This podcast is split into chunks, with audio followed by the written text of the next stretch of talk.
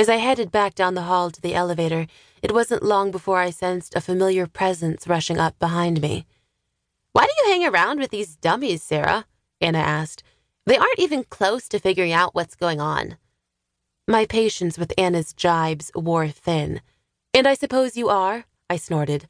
I was so angry that it didn't occur to me until after I spoke to check for anyone within earshot. Fortunately, I was alone. Well, mostly alone. Well, yeah, kind of. More than them, for sure. In a low voice, I hissed, So why don't you enlighten us, Nancy Drew? Don't need to, she responded cheerfully. You already know everything you need to follow up on your own. I stopped walking. Anna kept prancing down the hall past me. The symbol, I realized. Yep.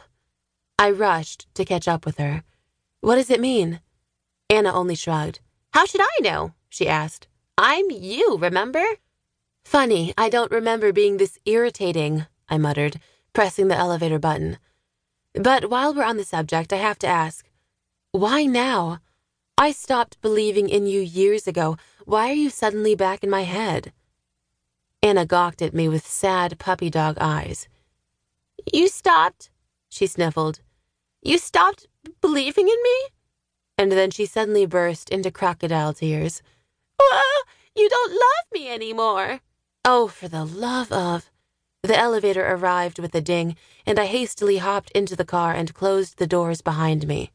There was no way I was sticking around while a figment of my imagination had a meltdown, even if it was just a put on. Oh, yeah, I was in fine shape to try to convince a psychiatrist that I wasn't crazy. No, ma'am, no problems here. Dr. Frost's office was three floors down. By the time the elevator approached the fifth floor, Anna was beside me again, smiling once more. It's okay, she reassured. I forgive you.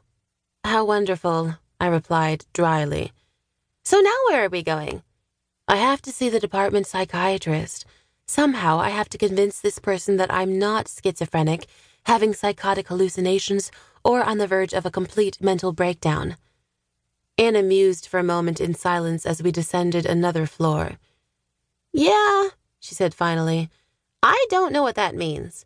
Can we go for ice cream later like we used to? Something in me snapped. I think it was due to Anna's reference to the way things were. As much as I enjoyed her company during my childhood, her presence now constituted a major, possibly catastrophic disruption in my life. I needed to nip this in the bud if I hoped ever to have a chance at a normal life again. I slammed the emergency stop button on the elevator. We came to a grinding halt with the ring of alarm bells. Wow! Anna shouted with glee. Neat! I didn't know you could do that. Why are you doing this to me? I demanded to know. Why now? I was just fine after you left. For the first time in my life, nobody's looking at me like I'm a complete loon. I didn't miss you at all. My voice trembled a bit at this last statement, but I was determined not to show it on my face. Anna's response was a mother's caress. It seemed out of place coming from this rambunctious child. We both know that's not really true, she countered. You did miss me, especially after your mother died. Believe me, Sarah, if I could have been there to comfort you, I would have. At the mention of my mother's death, I suddenly flashed on that strange vision of her body tumbling down the riverbank. The memory tinged my sadness with newly stoked anger and determination. Lacking a real target to focus my wrath, Anna found herself on the receiving end of my fury.